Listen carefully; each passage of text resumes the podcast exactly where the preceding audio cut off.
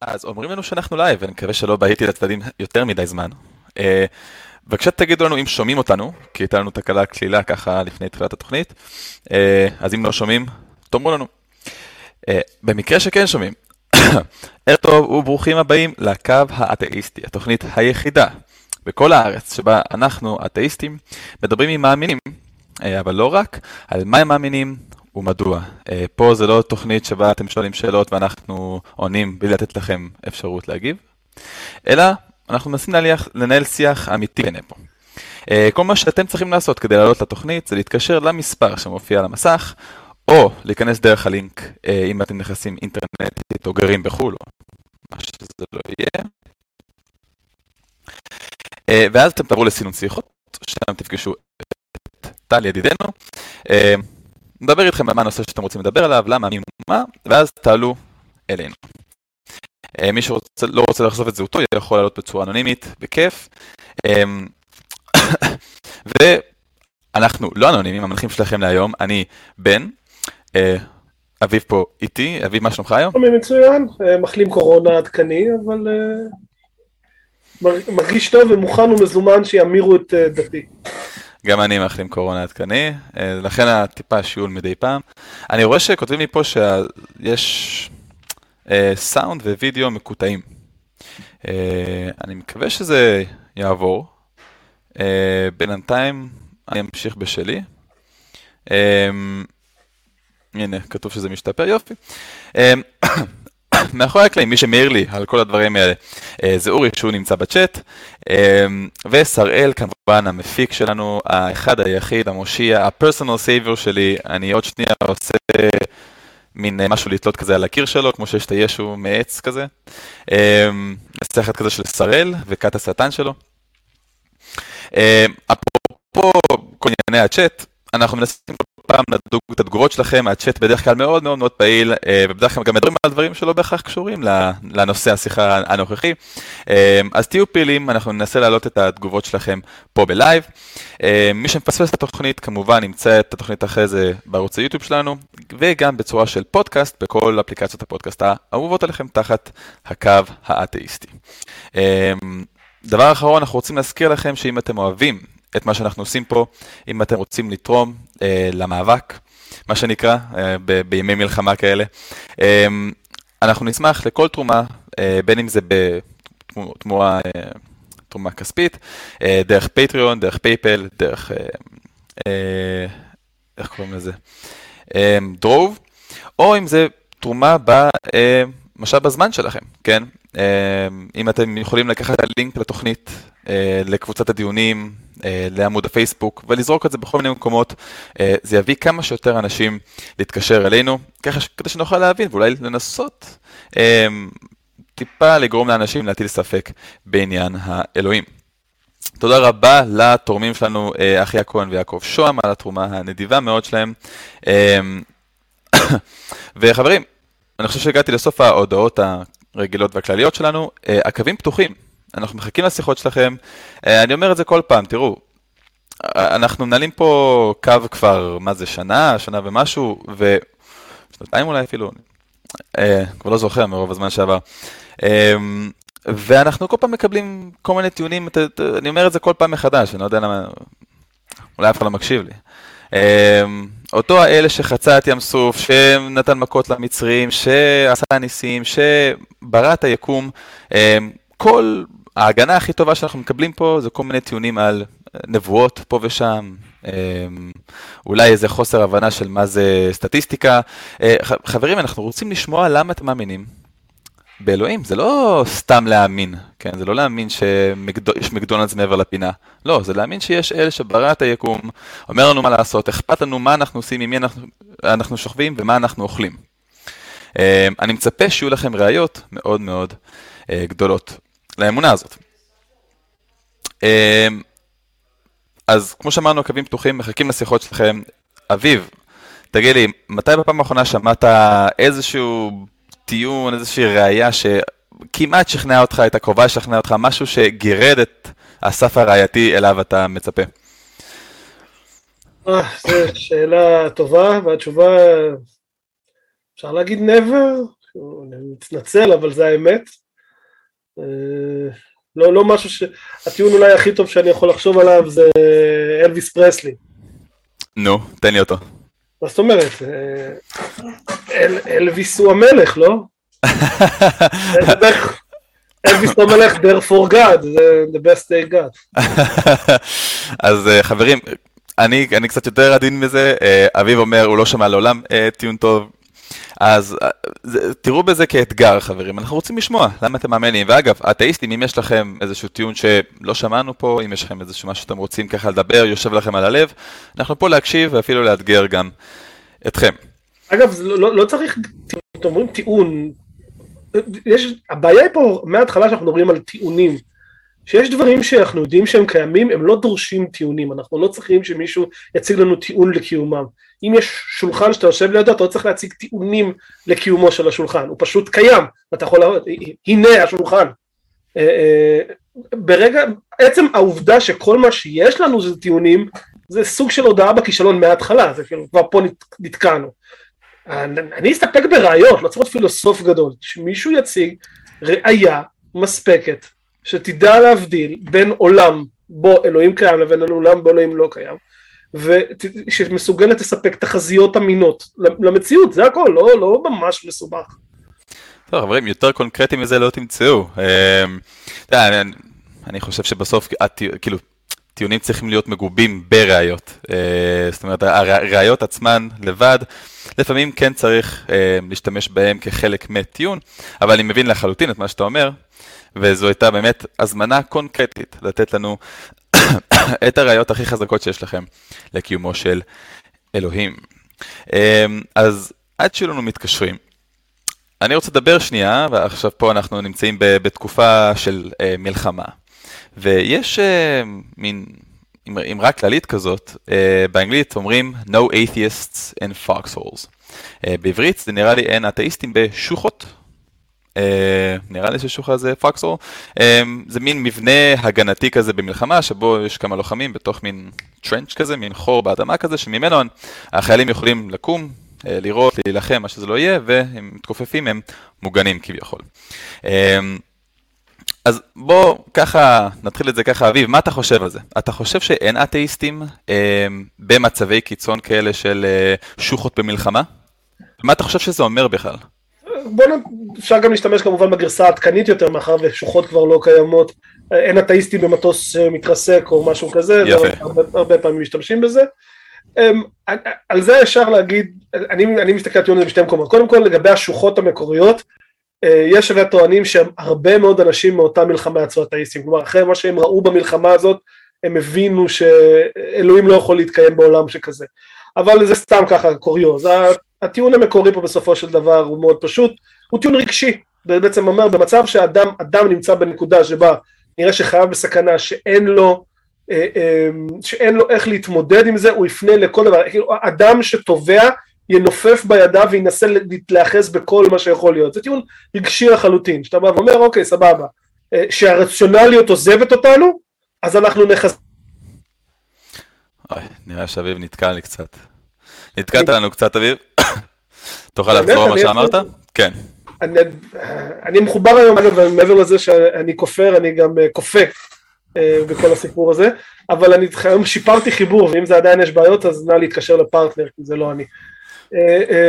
מה שאמרתי פשוט שהטיעון הזה בעצם, לדעתי, חושף את הצד האתאיסטי, דווקא יותר משחשף את הצד האתאיסטי.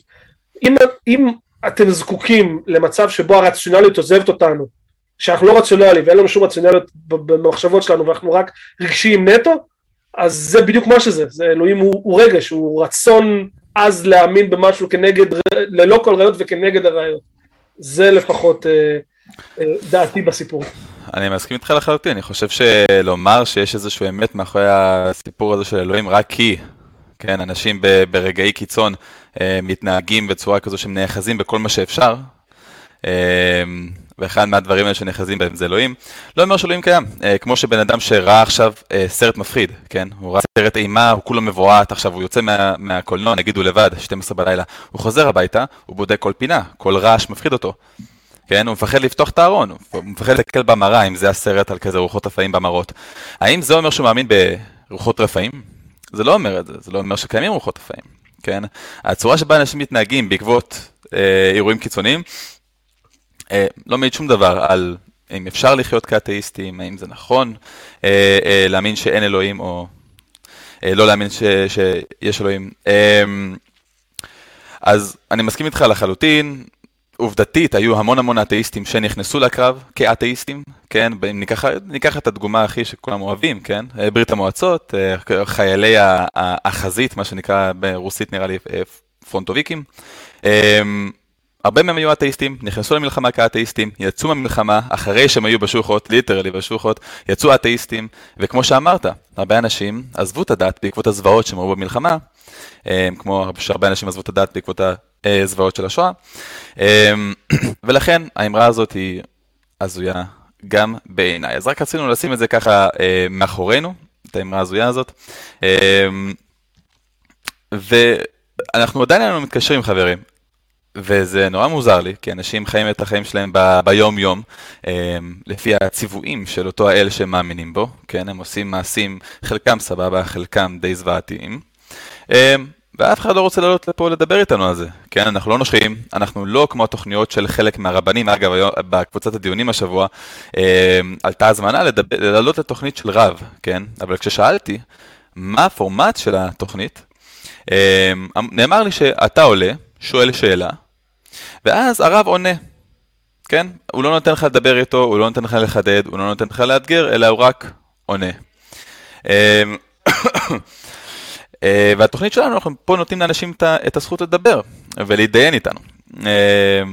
אז קדימה, חברים, תקשר אלינו, אנחנו נשמח לדעת למה אתם מאמינים באלוהים, אולי גם אנחנו נשתכנע, אני בטוח שאביב נורא רוצה להשתכנע, יש לו פרצוף כזה של...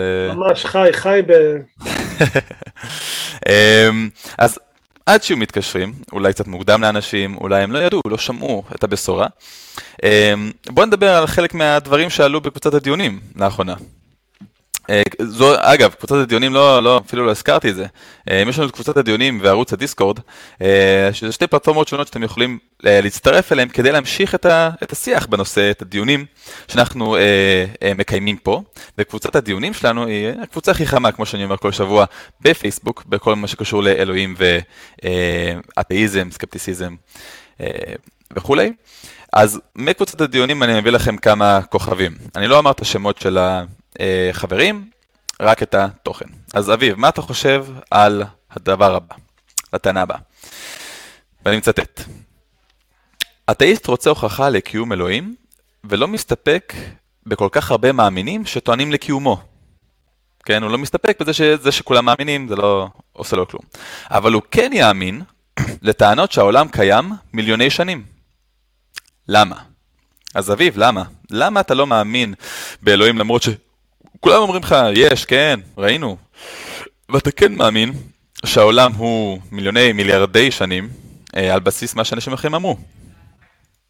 אוקיי, אז יש לנו פה בעצם שתי טענות מרכזיות, מצד אחד כמות האנשים המאמינים מצד אחד, שתיים, נושא... שוב, נתקעת לי. קורא עדיין? אופה, חזרת אלינו, תחזור שוב. את האמת, זה אפילו לא מראה לי שאני לא יציב בעת הזה. זה קיצור פרטנר, נא לדבר איתו. אז כמו שאמרתי, יש פה שתי טענים מרכזיים. אחד זה כמות האנשים שמאמינים, ושתיים זה מיליוני השנים של העולם, יקום מה שהוא יחליט להגיד. אז לגבי כמות המאמינים, זה טיעון כמובן, טיעון ההמון. זה שהרבה אנשים מאמינים במשהו, לא מעיד בשום צורה על נכונותו. לפני חמש מאות שנה, כולם חשבו שהעולם שטוח או שאמריקה לא קיימת, זה לא אומר שזה נכון, החלק הקל. מה גם, בוא נהיה קצת רציניים, מיליוני המאמינים לא מאמינים באותו דבר, הם מאמינים בכל כך הרבה דברים שונים, במסורות ובאלוהיות שונות ובטכניקות ודרך להגיע לגאולה, שכן, כי אפשר להגיד שכמות המאמינים, כמות האמונות, וזה לא שכאילו, אה, כל המאמינים מאמינים באותו דבר, זה כמובן לא נכון. לגבי למה אנחנו כן מקבלים, או לפחות אני מעיד על עצמי למה אני מקבל את זה שהעולם שלנו, הכדור הארץ קיים כ-ארבע נקודה שש מיליארד שנים, והיקום עצמו כ-שלוש עשרה נקודה שבע, זה כי המודל, המודל המדעי שהציג את הנתון הזה, מצליח לייצר תחזיות אמינות במציאות. כלומר, לא רק אמרו לנו את זה וזהו, אלא אמרו, אם זה כך, אז אנחנו צריכים לראות את X, Y ו-Z, וזה בדיוק מה שאנחנו רואים, אנחנו אומרים, אם, אם X, Y ו-Z נכונים, אז גם Q, R ו-C נכונים, וגם זה מה שאנחנו רואים. כלומר, לא רק שהמודל הזה הוא מודל שבעצם, זה לא רק טיעון, זה מודל שמצליח לחס, לספק תחזיות אמינות במציאות. וזה הכל, ואנחנו מקבלים אותו רק על סמך זה, וכמה שזה. מודל שמספק תחזיות אמינות במציאות. אם אתה לא רוצה את זה, אתה רוצה לחשוב להאמין משהו אחר, סבבה. אתה יכול להאמין שהעולם הוא בין ששת אלפים שנה, אבל אתה צריך להסביר למה הראיות בשטח לא תואמות את מה שאתה רואה מצד, מה שאנחנו מצד אחד, ואיך, איזה מודל אמין זה יכול לספק לי במציאות, כי אם אתה לא מסוגל לעשות את זה, אז זה לא מעניין, זה, באותה מידה אני יכול להגיד שהעולם הוא בין ארבע שניות, וכולנו עם ההיסטוריה הזו, ונוצרנו עם כל ההיסטוריה והרמה ש, שאנחנו חושבים שקיימת. זה נחמד, אבל זה לא, זה לא, זה מקדם אותנו לשום מקום. אני רוצה להוסיף לנקודה האחרונה שלך, ואז לאתגר את הנקודה הראשונה שלך. לגבי הנקודה האחרונה, אני גם מוסיף שבהרבה מקרים במדע, אנחנו גם לא, מסת... לא מסתפקים בזה, כן? שאנחנו מייצרים פה מודל שעוזר לנו לנבא את המציאות. לא מבחינת המדענים, מבחינתי, כן? הוא אומר לי שיש מודל והוא ביצע את הבדיקה, כן? וכביכול, לפי התוצאות שהוא מראה לי, זה אכן ניבא את התרחשויות עתידיות לפי התכנון שלו, אבל זה לא מספיק, כן? לכן המדע הוא פתוח, כשיטה זו שיטה פתוחה, כן? כל אחד מאיתנו, אם נשים בצד רגע את העניין של מיליוני שנים, לא משנה מה, אגב זה גם נכון לגבי זה, כן? אבל לכל אחד מאיתנו יש את האפשרות ללכת ולבדוק, כן? ולבחון את הטענות של אותם מדענים שאומרים, כן, המודל שלי מנבא דברים אמיתיים בעולם, כן? אנחנו לא מסתפקים בזה רק כשהם אומרים את זה. הכל פתוח, כל ה, בכל מאמר מדעי יש שיטה, שלמה יש את השיטה הזאת? כדי שמדענים אחרים, אחרים יוכלו לשחזר את התוצאות של המדענים, כדי לבדוק האם אכן זה לא היה משהו מקרי, וזה לא היה משהו שהם שיחקו עם הנתונים, אלא זה משהו שאכן מתרחש בעולם. לגבי הנקודה הראשונה שלך, סליחה על השיעולים פה, הקורונה גמרה אותנו. אני רוצה לאתגר אותך, כי אתה אמרת, מעבר לזה ש... זה לא מספיק שיש קונצנזוס של אנשים, אתה אומר, הרבה מאמינים, יש כאלה שמאמינים באל כזה, נגיד יהווה, האל היהודי, יש כאלה שמאמינים בשיבה או בתור או באודין או בכל אל כזה או אחר, אנימיסטים, מה שזה לא יהיה. ואני אומר לך, אני רוצה רק לאתגר את זה, אני מנסים את הכובע של האני המאמין שלי, של פעם, בן של אלפיים ושלוש עשרה מה שנקרא, הם יגידו לך סבבה, אנשים טועים, לגבי חלק מהמאפיינים של אותו דבר שהם מאמינים בו, כן, אז יכול להיות שהוא רוצה שנחתוך לילדים שלנו את העולה, יכול להיות שאכפת לו אם אנחנו עושים דברים בשבת או לא, יכול להיות שהוא רוצה שלא נאכל פרות כי זה חיה קדושה, יכול להיות שכל מיני דברים כאלו אחרים, כל המנהגים השונים, אבל כולם מאמינים באל, כן, לפחות אחד, לפחות. אז יכול להיות שכולם בעצם, יש איזשהו משהו למעלה, כן, יש איזשהו, איזושהי ישות, ש... זה האמת באמת מה שיש בעולם, וכל היתר זה דברים שאנחנו מלבישים על אותה אישות, כן, המאפיינים האלה. מה אתה אומר על זה? אוקיי, אז על זה אני אפילו, אני אנסה, מה שנקרא אפילו לעשות יותר איש סטילמן, סטילמן לעשות למה שאתה אומר. הרי מה שבעצם, תגיד אותי אם אני אומר אולי מיוחדות, יש לנו עדיין את התופעה עצמה, כלומר, אני לא יכול להתעלם מזה שעדיין, כמו שנאמר בפוסט, מיליוני אנשים, מיליארדי אנשים בעולם, אכן מאמינים בדברים הללו. כלומר, עצם זה, שאולי, עצם זה שהדברים הללו, שאני חושב שהם לא קיימים, לא פותר אותי מלהסביר את התופעה עצמה.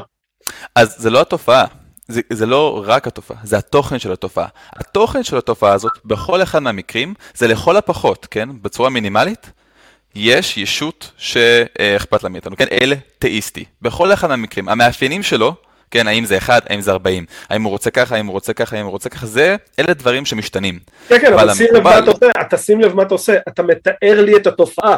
נכון. אתה מתאר את התופעה שאנשים שמאמינים בישות, התופעה הזאת, זה מה שאני אומר, התופעה הזאת קיימת, זה שהתופעה קיימת, לא מעיד בשום צורה על נכונותה, לשם העיקרון, זה שמיליוני הילדים בעולם, כנראה הלילה, ישימו את השן שנפלה להם מתחת לקרית, לא מעיד על קיומה של פיית השיניים. כלומר, עצם קיום התופעה לא מעיד על התופעה עצמה. זה, ה, זה העניין פה, ואפשר, וזה, ואני יכול, ובכל עשרים ושש לדצמבר, מיליוני, מאות מיליוני ילדים בעולם שימו מתנות, מתנות מתחת לרשוך וישאירו עוגיות וחלב לסנטה קלאוס, זה לא, ו, וגם אם הם מחר בבוקר יקומו ולא יראו, ולא יראו את החלב ואת העוגיות, זה לא מעיד על קיומו של סנטה קלאוס.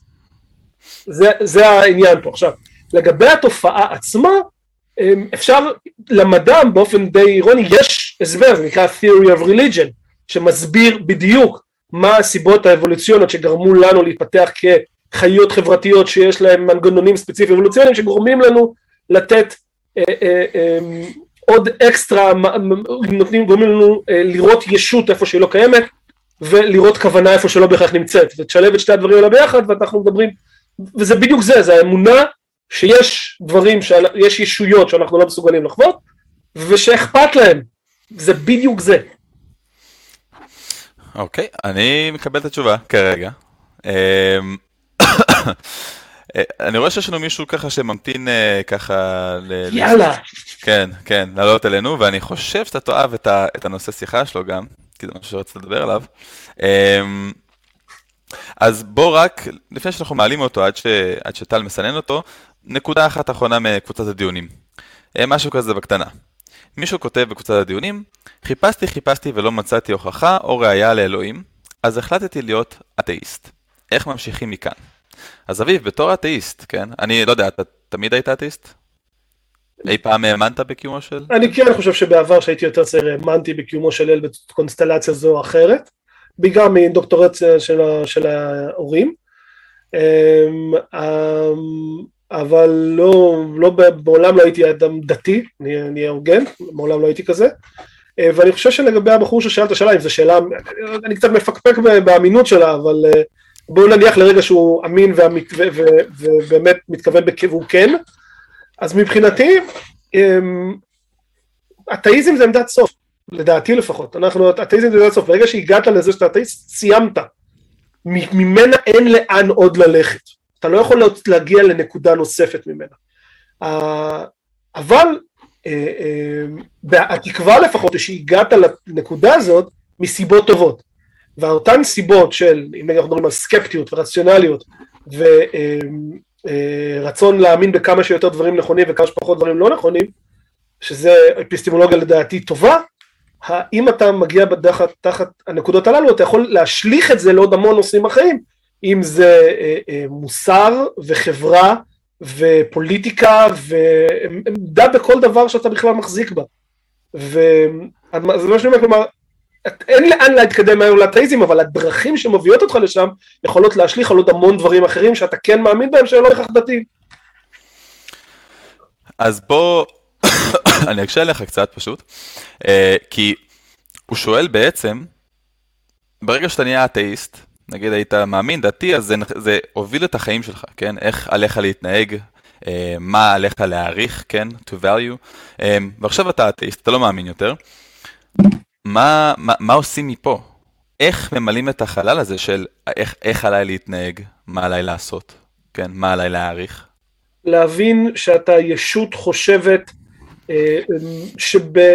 סיכוי שהוא לא סביר עד רמה אפסי, איכשהו הגעת לידי קיום ביקום קר, אפל, וכזה שלא אכפת לו ממך, אבל בכל זאת איכשהו יצטרך להתקיים כאן, נצל את הזמן הקצר, את האור הקצר הזה שיש לך, תפעיל עוד פעם חשיבה חופשית, חשיבה, בחירה, תחשוב מה עושה אותך שמח, מה עושה אחרים סביבך שמחים, מה גורם, איך אתה מועיל לעצמך, מועיל לאחרים, איך אתה אה, עושה את, חו... את החוויית קיום שלך לאופטימלית לך וסובבים אותך, ותחיה.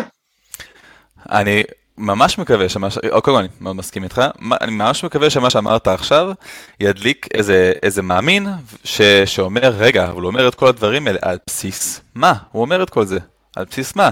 ואז אולי מי שבוא ויעלה וידבר איתנו על כך ש...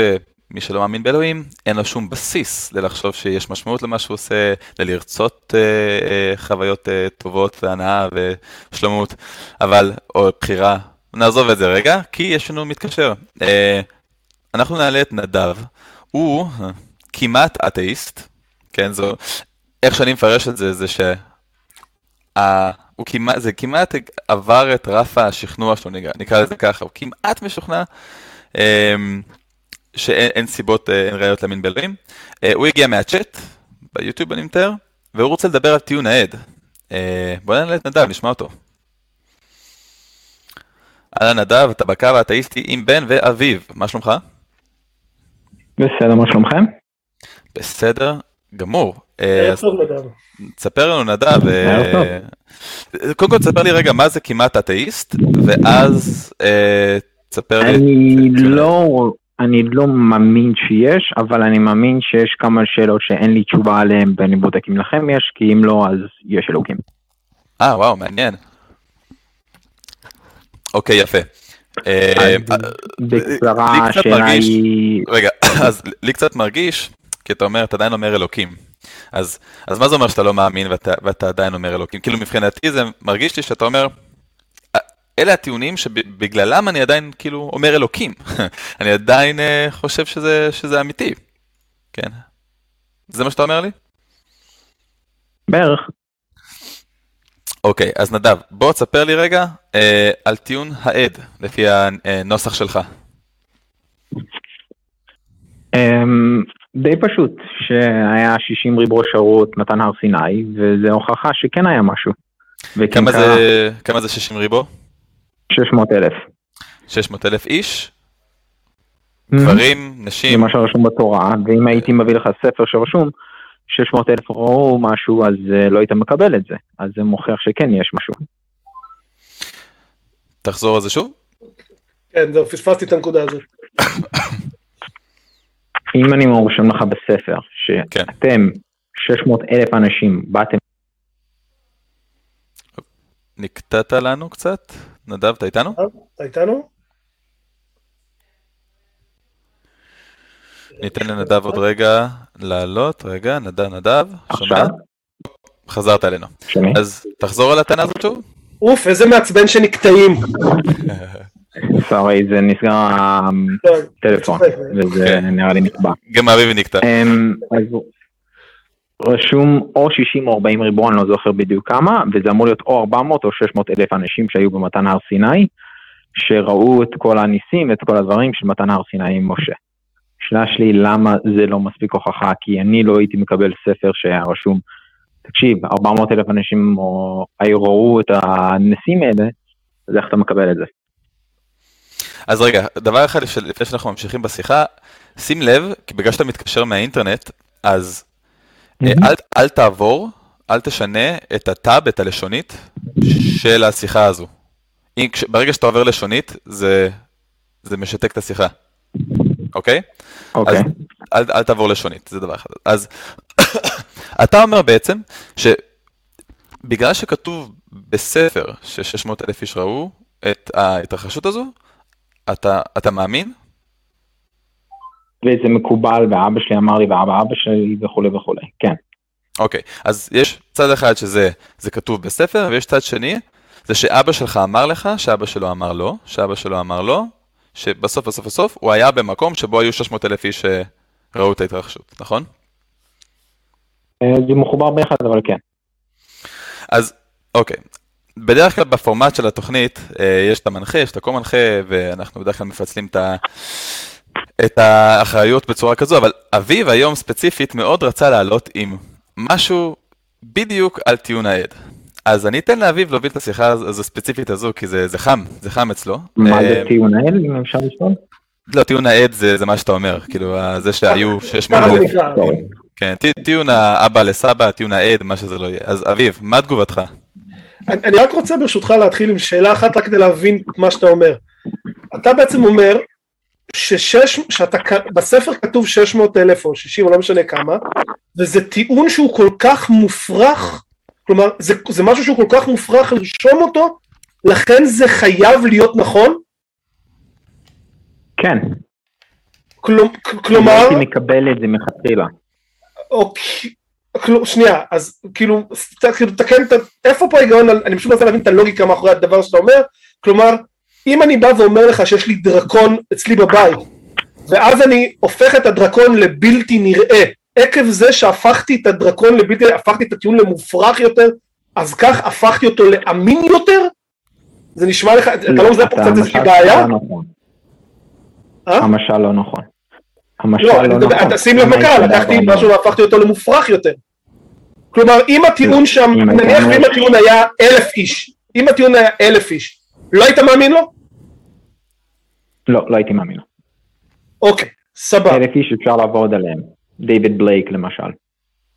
אוקיי, עכשיו, בוא, בוא, אני רוצה כמה, בוא, בוא נבדוק מה אנחנו מסכימים עליו, אוקיי?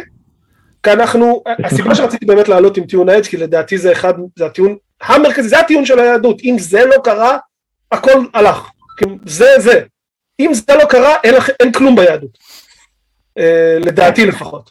העניין הוא כזה, בוא נתחיל, בוא נתחיל לדבר, מדברים על אירועים שקרו, איפה? תגיד לי איפה זה קרה, אתה יכול להגיד לי? איפשהו במדבר, בין ישראל למצרים. איפשהו בחצי האי סיני שהוא גודלו פי ארבע ממדינת ישראל. כן. אוקיי, אבל זאת אומרת, אתה יכול להגיד, זה אירוע מכונן, הכי מכונן של היהדות, ואין לך משהו שהוא נמצא די שתי ספרות, לא תגיד שתי ספרות, קילומטרים, עשר קילומטר מרובעים פחות או יותר, הער, זה הער סיני, הער ספציפי להגיד, זה הער שבו זה קרה? לא, זה שרומן אגוון, סליחה, אנחנו עדיין מוצאים עד היום דברים שמצרים שלא ידעו. לא, לא, אני לא בא אליך בטענה, אני רק מנסה להבין על מה אנחנו מסכימים, לפני שנתחיל איפה אנחנו לא מסכימים, אני רוצה להבין מה אנחנו מסכימים. אוקיי, אז אנחנו, מיקום בעייתי קצת, איפה? אנחנו לא בטוחים, מתי? אני לא יודע את השנה, אבל אני בטוח שיש אנשים שיודעים יותר טוב ממני.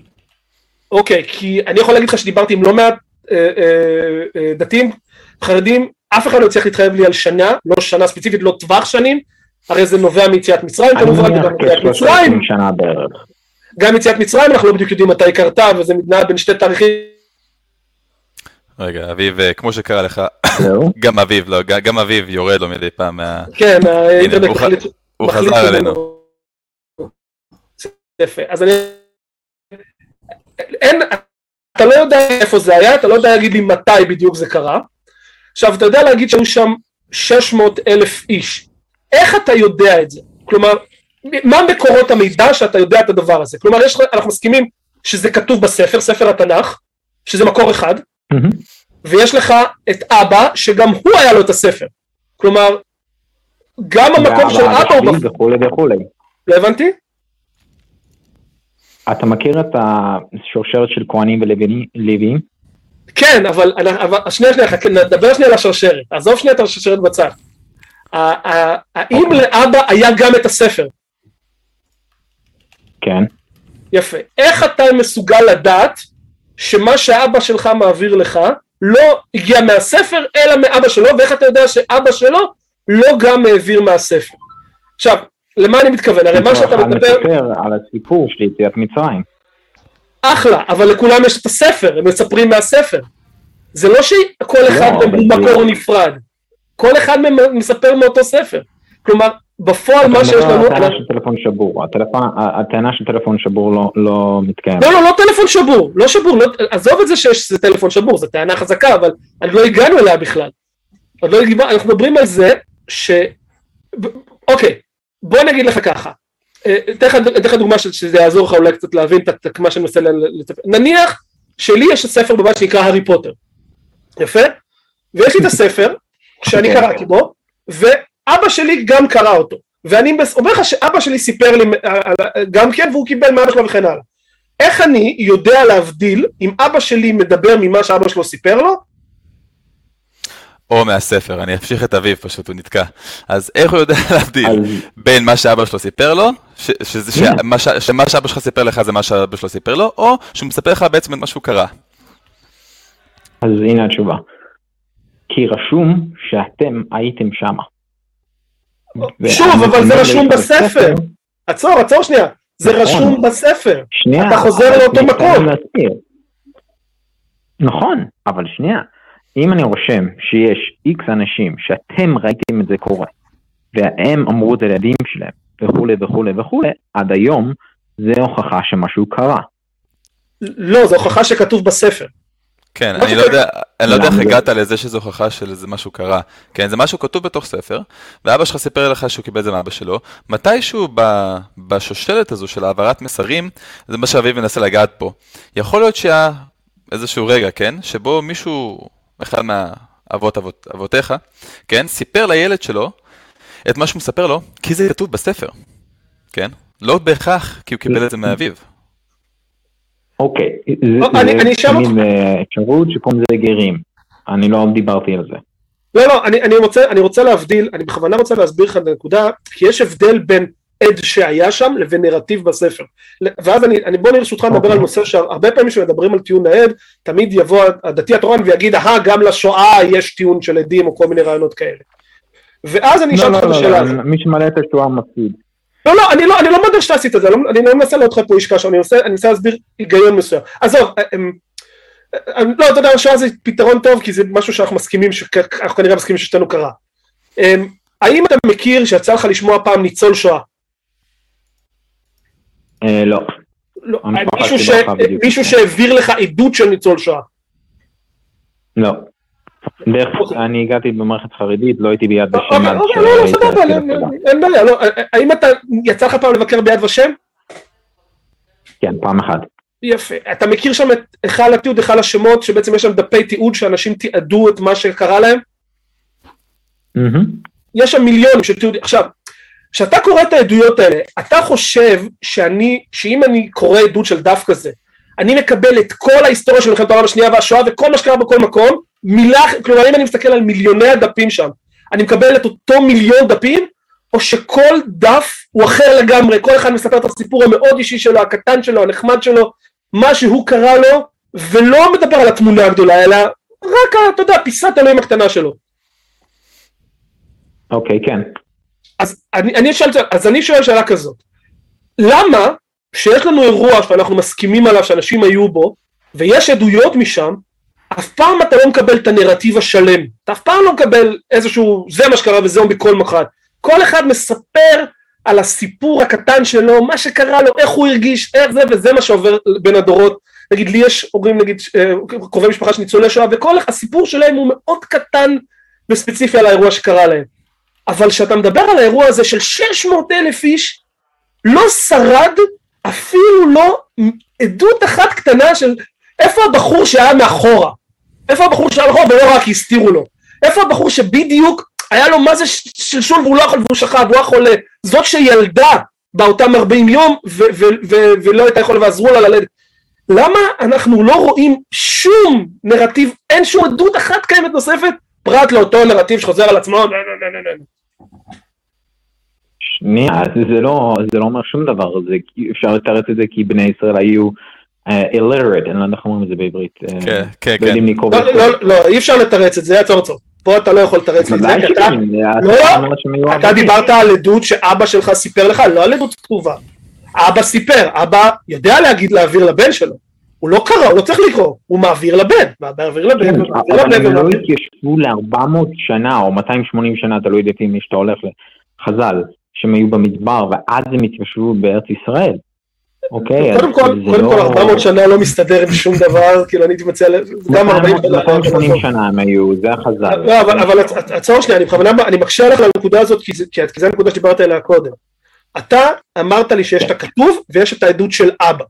אני מדבר על העדות של אבא, העדות של אבא לא דורשת שום דבר על הטקסט, ההפך, היא שוללת את הטקסט, היא שוללת משהו כתוב, עדות של אבא אומרת, שאבא אמר לאבא, שאמר לאבא, שאמר לאבא, שאמר שכולם אבא העביר לבן, העביר לבן, העביר לבן, אין פה שום צורך בכתיבה, אין פה שום צורך בלדעת כתב, אך ורק יכולת לתקשר בין אחד לשני,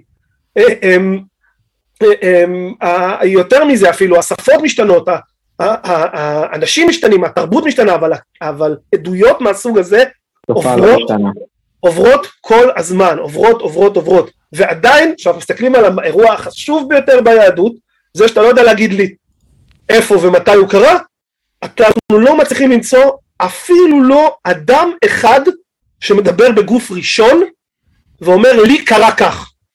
הבנת את מה שהוא מנסה לומר נדב? כן, אבל חסר משהו שעם כל הכבוד, כמה דברים בני ישראל עבור בדרך. כמה פעמים סילקו אותנו וניסו להרוג אותנו בדרך, אז דברים נכון. נאבדים. למשל... לא, אבל... גם לזה אין עדויות, אתה, אתה מוסיף. רגע. איך זה הגיוני שאין שם שום כתב, אין שם שום, שום דבר, אבל איך אנחנו יודעים שהמקום בכלל קיים? אבל אנחנו אומרים שזה כן קיים. לא, ולכן אנחנו צריכים להבין שהטיעון הזה של אבא סיפר לבן, סיפר לבן, סיפר לבן, זה לא, אנחנו לא משתמשים בטיעון הזה לדברים אחרים, כן? הדברים אחרים, אנחנו יכולים לדעת שדברים קרו בתנ"ך, כי אנחנו מוצאים לזה נגיד עדויות, אותם דברים שאני ואתה יכולים להסכים עליהם, שאכן התרחשו, כנראה באותה תקופה, באזור הזה שנקרא, כנען, נקרא לזה, שהתרחשו, כן? הסיפור הזה של טיעון העד, כן? אם נשים בצד את זה שזה כתוב בספר, אני חושב שמה שאביב אומר פה הוא מעניין, כן? עזוב רגע אם זה מבטל את זה, לא מבטל את זה. תקשיב רגע, זה מעניין. כי הטענה היא שאב העביר לבן, העביר לבן, העביר לבן, את הסיפור שלו. בסוף השושלת הזו מסתיימת במישהו שהיה שם. אבל כולנו כל פעם חוגגים את סדר פסח, מה שזה לא יהיה, כן? ומספרים כולם את אותו הסיפור. אין אידיוסינקרטיות, כן? של איזו משפחה אחת ששמעה עדות אחת, כן? או משפחה אחרת ששמעה עדות שנייה.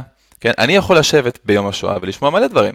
עכשיו אני מסכים איתך, העניין של השואה זה קרה עכשיו, כן, יש הרבה פחות נקרא לזה טלפון שבור ועיבוד של מידע, כן, אבל זה לא מוזר בעיניך שאין אף אחד בעולם שיכול להוסיף ולא דבר אחד על מה שכתוב. כולנו פשוט מספרים את מה שכתוב. איפה הייחודיות של העדות? אתה מסכים איתי שזה יכול להיות מעניין? זה יכול להיות מעניין, אבל זה עדיין לא מתרץ. זה לא, לא אומר שזה לא נכון, זה פשוט נקודה שאפשר לתרץ אותה עם מיליון ואחת תשובות. כן, אבל, אבל, זה, אבל פה אתה, אתה חוזר לנו עכשיו לנקודה של, אתה צודק, אני מסכים איתך, אני יכול להציג, אני לא יכול להוכיח לך שאין לי אחות. אני לא יכול להוכיח לך שאין אנשים ירוקים על מאדים, או שאין את קנקן התה שרסיס מסתובב סביב כדור הארץ. בש... אתה... העובדה שאני לא יכול להפריך משהו, לא הופכת אותו לנכון. אתה צריך, בשלב מסוים, אתה בא ואומר קרה, אתה צריך לבוא ולהסביר על סמך מה אנחנו חושבים שזה קרה. עכשיו, ולא רק שאנחנו חושבים שזה קרה, שהאירוע הזה הוא כל כך אקוטי בהיסטוריה האנושית, שאנחנו היום צריכים לחיות את חיינו בצורה שונה לחלוטין מאיך שהיינו יכולים, בגלל האירוע הזה. שוב, אירוע שאתה מסכים איתי, שאתה לא יודע איפה הוא קרה, אתה לא יודע להגיד לי מתי הוא קרה, והתיעוד היחיד שיש לך לזה שהוא קרה, הוא טקסט אחד, שגם אתה תסכים איתי, אתה לא יודע מי כתב, אתה נכון, אתה תסכים איתי שאתה לא יודע מי כתב את הטקסט. חז"ל, לא חז"ל. לא, מי כתב, מי כתב, סיפור מעמד הר סיני, מי כתב את הטקסט הזה? בוא נגיד שכל שם, אתה יכול לשלוח לי כל שם שתרצה, אנחנו לא יודעים, כי בשום מקום לא כתוב מי הכותב.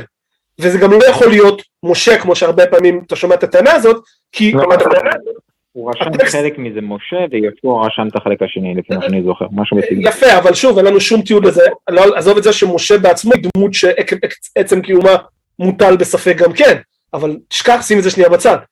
אתה לא יודע מי כתב את הטקסט, אתה לא יודע איפה זה קרה, אתה לא יודע מתי זה קרה, אתה בעצמך אומר שהכמות האנשים שם זה שש מאות או שש מאות אלף או שישים אלף, אתה לא סגור את זה, ואני לא בא לך, אני לא מאשים אותך חס ושלום, אתה לא תחשוב שאני צוחק עליך או משהו כזה, זה ממש לא, אני פשוט מציג לך את העובדה המוגמרת שאין גוף ביהדות שיכול להגיד לי את המספר הזה בצורה אמינה, כי כל אחד, אני יכול, אני קיבלתי תשובות מ-שלושה מיליון, ל-שלוש מאות אלף, ל-שלושים אלף,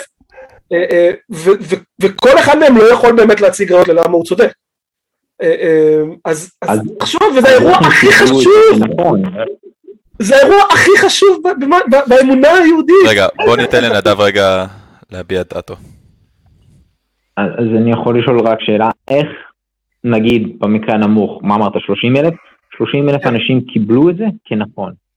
תסביר איך שלושים אלף אנשים אמרו, טוב, בוא נלמד את הילדים שלנו ואת הילדים ילדים שלנו וכולי וכולי, שזה התורה ויום טוב להתראות. אז, okay. אז, אז רגע, אז... אני לא, אני לא יכול לקבל את זה. Okay. לפני, לפני ה-שלושים אלף, אתה לא יודע, כאילו, אתה אומר שלושים אלף, המספר הזה קשור למה שכתוב בספר, כן? אבל אם מה שכתוב בספר לא קרה, זה לא שלושים אלף, כן? Okay. כן, זה, אני אומר, לא, אני אומר, לא. לא משנה כמה כתוב בספר, כן? השאלה פה היא איך אנשים המציאו, הם, הם, לא רק המציאו, אלא המציאו ואימצו, במספרים מאוד מאוד גדולים, נרטיב שכזה, כן? נרטיב שהוא הזוי. כזה קיצוני, כן, כזה קיצוני. צריך לשחרר עבדים יהודים, אסור לך להרוג אנשים בלי סיבה, מותר להרוג אנשים אחרים. לא רק זה, בזה אתה, אגב, מאוד צודק מה שאתה אומר עכשיו, לגבי הדברים המוסריים, אבל גם, לא רק זה, גם את הטיעונים המטאפיזיים, כן? לגבי אלים פה, אלים שם, אני חושב, כן? שזה איזושהי פשוט טרנספורמציה של דתות ומנהגים באזור של כנען, איפה שהתפתחה היהדות. זו דעתי, אבל לפני זה הייתי רוצה לתת לך משהו לחשוב עליו. אני לא יודע אם שמעת פשוט על התופעה הזאת, והיא מעניינת, אוקיי? היא מעניינת לשאלה, איך אנשים ממציאים ומאמצים במספרים גדולים אמונה הזויה, כן? אז בזמן מלחמת העולם השנייה, אז זהו, אתה מכיר את המושג של קרגו קולטס? אני מכיר אותו, אני לא יודע, האמריקאים שנחתו באי שמה ויש שם את הקולטס. בדיוק, נהדר, אתה מכיר את זה. אז עובדתית, אנשים, גם בעולם שלנו בצורה שמתועדת באופן נהדר, כן? יכולים להמציא ולאמץ כולם אמונה שהיא הזיה. כן? אז עכשיו אלה דברים שאנחנו יודעים עליהם, אז אתה אומר סבבה, נו, בסדר, זה כמה אנשים על אי שראו משהו, בסדר, אני מסוגל לחבר את זה. כל מה שיש... כמה אנשים בודדים אולי? זה לא, זה לא כל כך משנה, בגלל ה... האופי המדבק, כן, של תרבות אנושית, של המצאות תרבות... תרבותיות. הצורה שבה אנחנו מעבירים דברים זה שרעיונות שפשוט תופסים את האדם, בצורה טיפה יותר מיוחדת מאשר רעיון אחר, זה מה שממשיך ומשתכפל, כן, קוראים לזה בתחום המדעי הספציפי הזה, ממטיקה, כן, כמו גנטיקה, אז ממטיקה זה גן תרבותי נקרא לזה.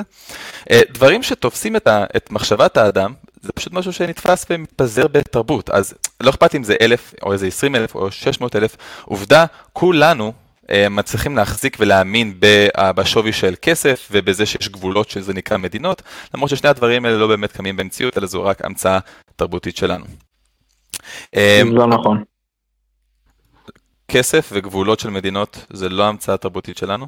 כסף מומצא מיכולת להעביר חפצים בין אחד לשני בצורה קלה. נכון. אם במקרה אני כלכלן, אז אני קצת מכיר בזה. נכון. זה התיאוריה מאחורי זה, וזה לא מומצא, ויש בזה הרבה היגיון. לא, יש בזה המון היגיון. אגב, גם בדתות שהמציאו לאורך השנים, היה היגיון בזמנו. כן, אני אומר המציאו כי זה מה שאני חושב. גם בזה היה הרבה היגיון, אבל זה לא הופך את זה של...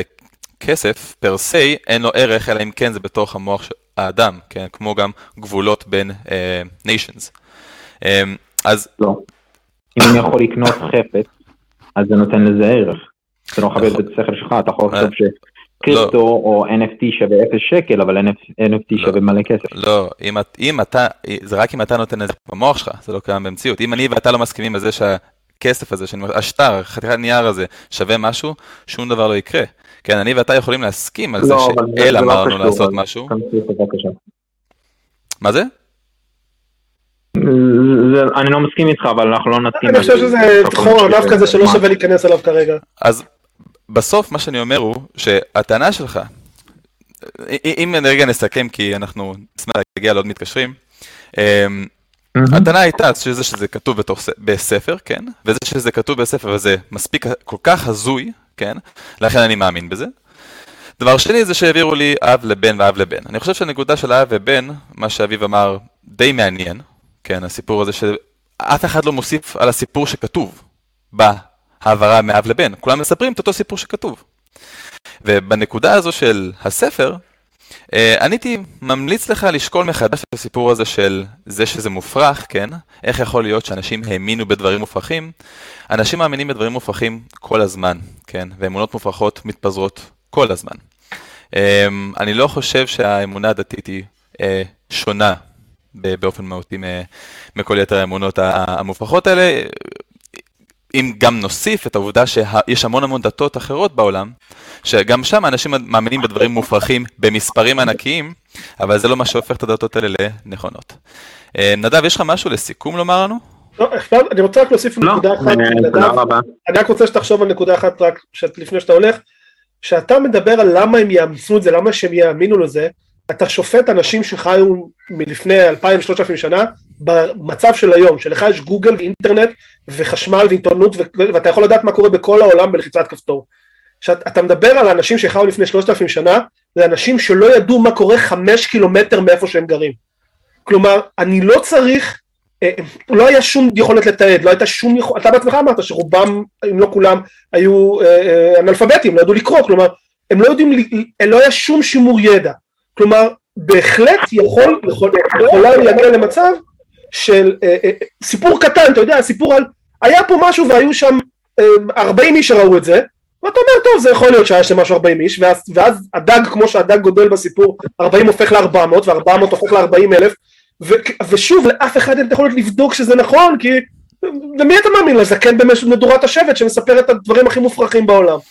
וזה לא ממש, זה לא קשה לדמיין איך איזושהי המצאה קטנה במקום ספציפי יכולה לעבור בין תרבויות ולגדול ולהתפתח לאיזושהי מעשייה מומצאת עד לנקודה שבה היא עולה על הכתב, שזה גם, אגב, מה האמונה היהודית אומרת, שהיה פער עצום בין הזמן שבו האירוע קרה כביכול בערך, עד לנקודה שבה הטקסט עלה על הקו, על הכתב. אז, אז זה גם משהו צריך לשקול.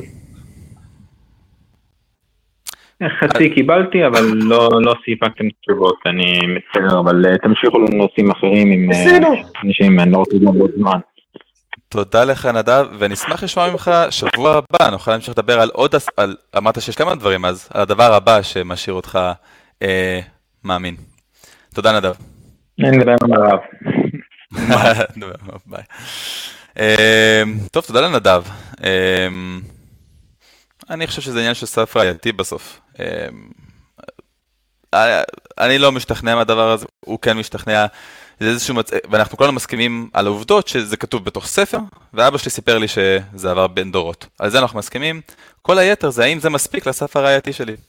אבל אנחנו ניתן לך לעשות, אם תרצה בפעם הבאה, אביב, פינה, פינה כזה יהודית, מה שנקרא, לטיעון העד, משהו כזה מורכב יותר. אני חושב שזה אלפה לא רע, זה מישהו שאשכרה מחזיק בנדה הזאת, ואני מקווה לפחות שגם אם הוא לא שכנענו אותו, שיחשוב קצת על הדבר, אני לא ציפיתי גם שישתכנע, אבל שיחשוב על הסוגיות שלנו, אולי, אולי, אולי משהו קצת, על שתאיות, כמו נגיד ככה. אגב, אני, אני אף פעם לא שמעתי את, את מה שאתה אמרת, על העניין הזה של אין, את התשובה הזו, כלומר, לטיעון העד. שאף אחד, אין לאף אחד שום סיפור אה, מיוחד על מה שכתוב, אלא רק מה שכתוב. אה, אנחנו עכשיו נעלה את אה, מורי, נראה לי, מורי, מורי, מורי. לא סגור על העמדה שלו, אם הוא מאמין, לא מאמין. אה, והוא רוצה לדבר על חובת ההוכחה אה, של המאמין. בוא נעלה את מורי. אהלן מורי, אתה בקו האתאיסטי עם בן ואביב, מה נשמע? אהלן, מה המצב? בסדר גמור. הוא מדבר אורי, אורי, לא... אה, אתה כאן, אתה... אורי, אתה אומר. אורי. אז תגיד לי, אורי, מה זה לא סגור על עמדה? מה זה אומר? לא סגור על עמדה. אני הייתי דתי, והיום אני פשוט בודק, מתעניין, מסתכל על זה, בעיקר מסתכל על דעות, חוקר דעות של כל מיני אנשים, אני כלפי עצמי לא לגמרי. יפה. יפה. אז דבר איתי על חובת ההוכחה של המאמין. כן, אז אני הסתכלתי קצת, רציתי לבדוק מה התפיסה בעצם שעומדת מאחורי האתאיזם. והתשובה העיקרית שמצאתי, שהצלחתי למצוא, זה בעצם שחובת ההוכחה לא קיימת על האתאיסט, זאת אומרת, האתאיסט לא בא לטעון שיש משהו, שקיים משהו, אלא הוא טוען שבעצם... אין, אין, כל עוד אני לא רואה, כל עוד אני לא יודע, כל עוד זה לא מתרחש מול העיניים שלי, אני לא מאמין, אני צודק. לא, זה לא מדויק. אוקיי, אתה רוצה להסביר?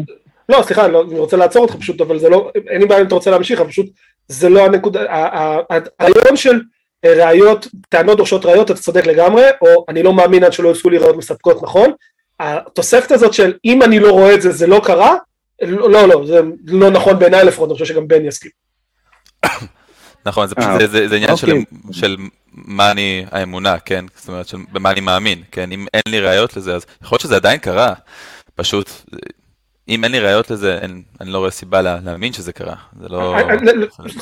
אני מאמין שאברה לינקולן היה נשיא ארצות הברית ונרצח בהתנגשות בתיאטרון, למרות שלא הייתי שם ולא ראיתי זה במו עיניי. לשם כאילו, אם זה עוזר להבנה. כן, אוקיי, יפה. עכשיו אני אומר, אז אני עכשיו, השאלה שלי מאוד פשוטה ומאוד בסיסית. אני בחשיבה המאוד פשוטה שלי, ניסיתי למצוא תירוץ לפי האתאיזם, בעצם הם תחליף לאלוהים. האם לפי האתאיזם קיים איזשהו תחליף לאלוהים? עכשיו, תגיד לי אם אני צודק, התשובה שלך תהיה שבעצם אין צורך למצוא תחליף לאלוהים, כי כרגע אנחנו לא יודעים, אבל בהמשך פתוח למצוא את התשובה למה יצר, מה, מה, מה עומד מאחורי הכל.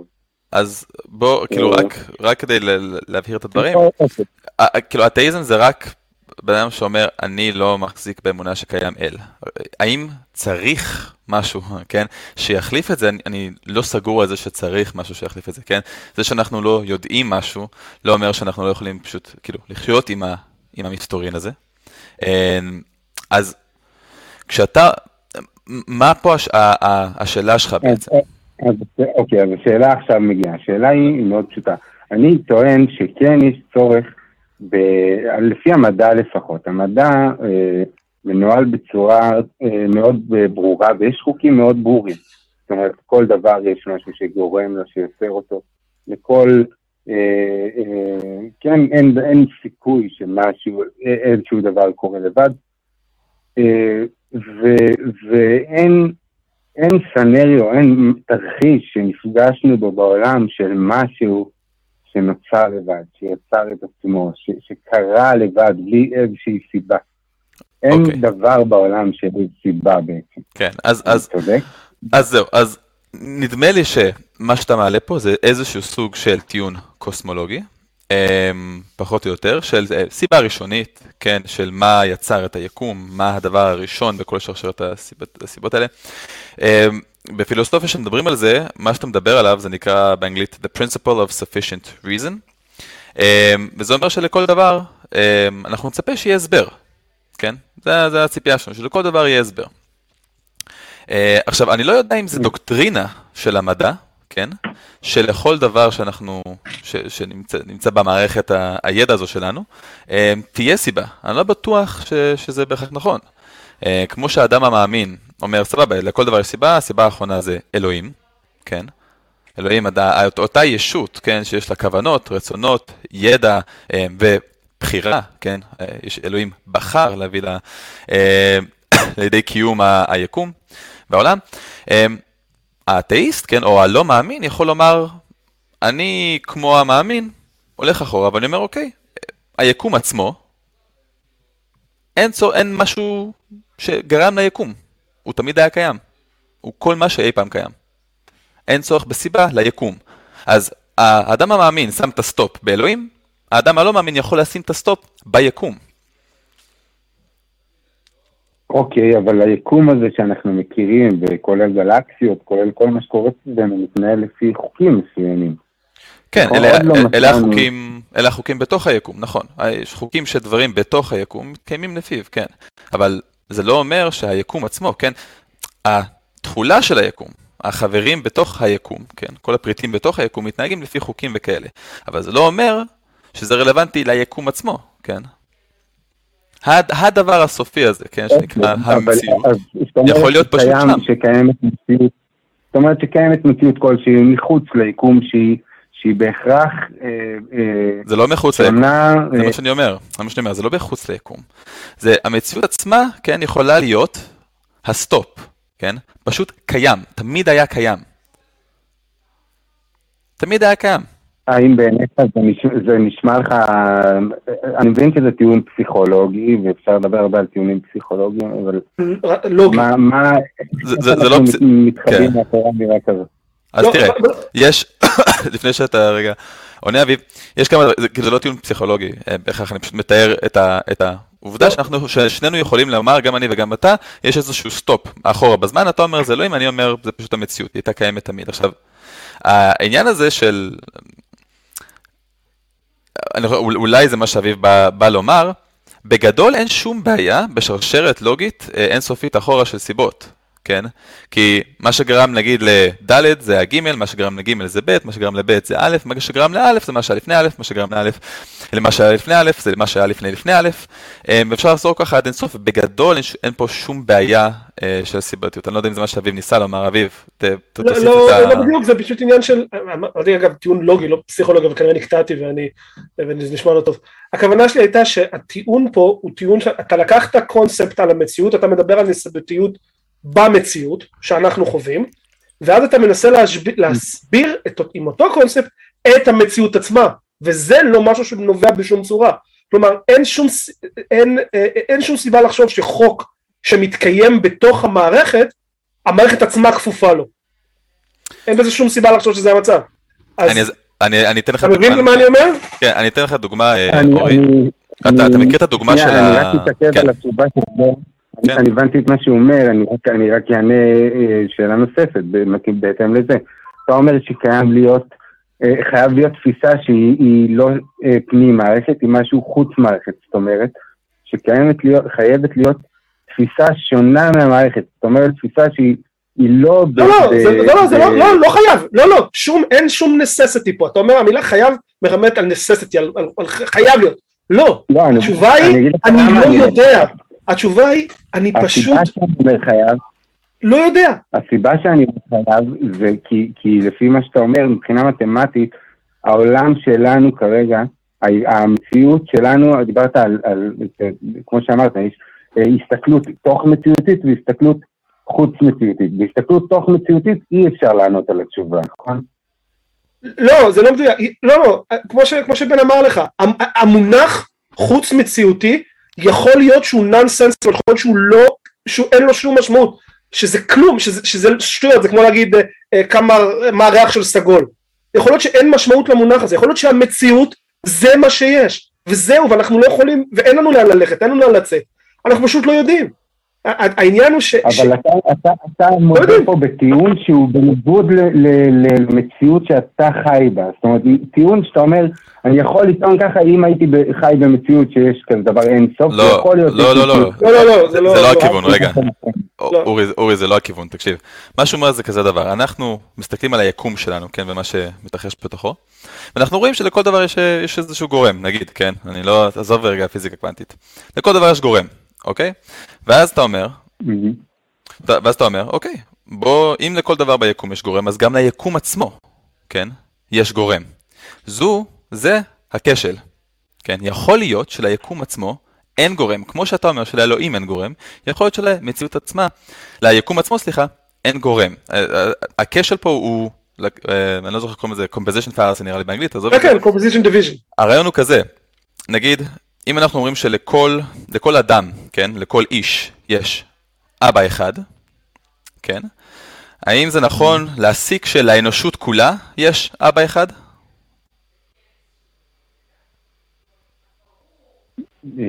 אתה בעצם שואל עכשיו. במובן מסוים, כן, במובן מסוים זה, זה, זה לא בהכרח אבא אחד, אבל זה חייב שכולם באו מגרעין. זאת אומרת, לא, לא בהכרח, לא, לא, אם הבנתי, אני לא לגמרי הבנתי את השאלה שלך, סליחה, סליחה. זה פשוט, אנחנו לוקחים פריטים, כן, של קבוצה, נגד האנושות, זו הקבוצה, פריט בקבוצה זה איש אחד, ויש לו מאפיין, כן, לאיש הזה יש אבא אחד, כן, האם זה אומר שלאנושות, כן, לקבוצה יש אבא אחד, זה לא אומר את זה, כן, האנושות, כן, לא נבנתה על בסיס אבא אחד, כן, זה איזשהו תהליך מאוד ארוך, כן, אם נשים... נכון, אם נשים בצד. אז אותו, אותו דבר אנחנו אומרים לגבי היקום. עכשיו, כשאנחנו אומרים את זה, אני חושב שאולי זה איזשהו פער שיש פה. אני ואביב לא אומרים, זה המצב. אני לא אומר לך, ליקום אין סיבה, אני לא אומר לך את זה, אני לא יודע לומר לך את זה, כן? אבל מה שאני אומר זה שבאותה צורה שבו האדם המאמין אומר לי, אני שם פול סטופ באלוהים, לאלוהים אין, זהו, לא צריך יותר סיבות גורמים לפני אלוהים. אני שם את הפול סטופ ביקום עצמו, כן? ואני יכול לעשות את זה, כי אין לי שום סיבה לצפות בכלל שהיקום עצמו, עצמו יתנהג כמו הפריטים בתוך היקום עצמו, כן? העניין הזה, אלוהים לא עוזר לי לפתור שום דבר, אם כבר זה מסבך מבחינתי, כי כשאני אומר היקום עצמו, זה כל מה שאני אומר לך, כן? היקום, אני לא יודע מה המאפיינים, מה זה אומר.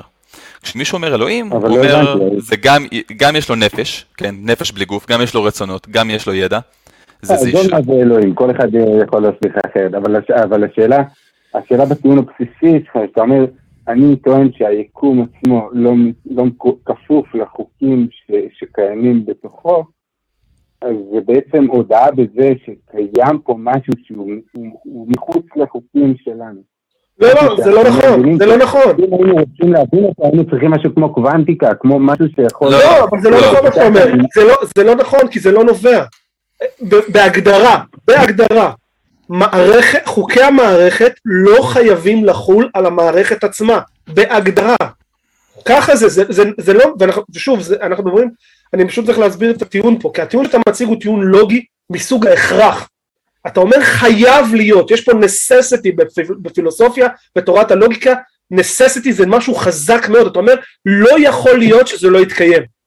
מצד שני, אנחנו אומרים לך, הבסיס שלך נתקע, נתקע בנקודה שהיא פשוט אומרת. לא יכול להיות, לא יכול להיות. אין שום סיבה לחשוב שחוקי המערכת, שחלים בתוך המערכת, חלים על המערכת עצמה.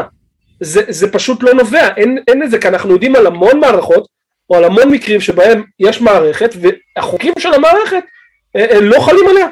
אה, ככה זה, זה פשוט... זה פחות זה דוגמה? דוגמה למה שתובע? במשחק השחמט, מלך יכול לזוז אה, אה, רק צ, אה, צעד אחד בכל פעם, אבל זה אומר שמלך במציאות גם חייב לעשות את זה?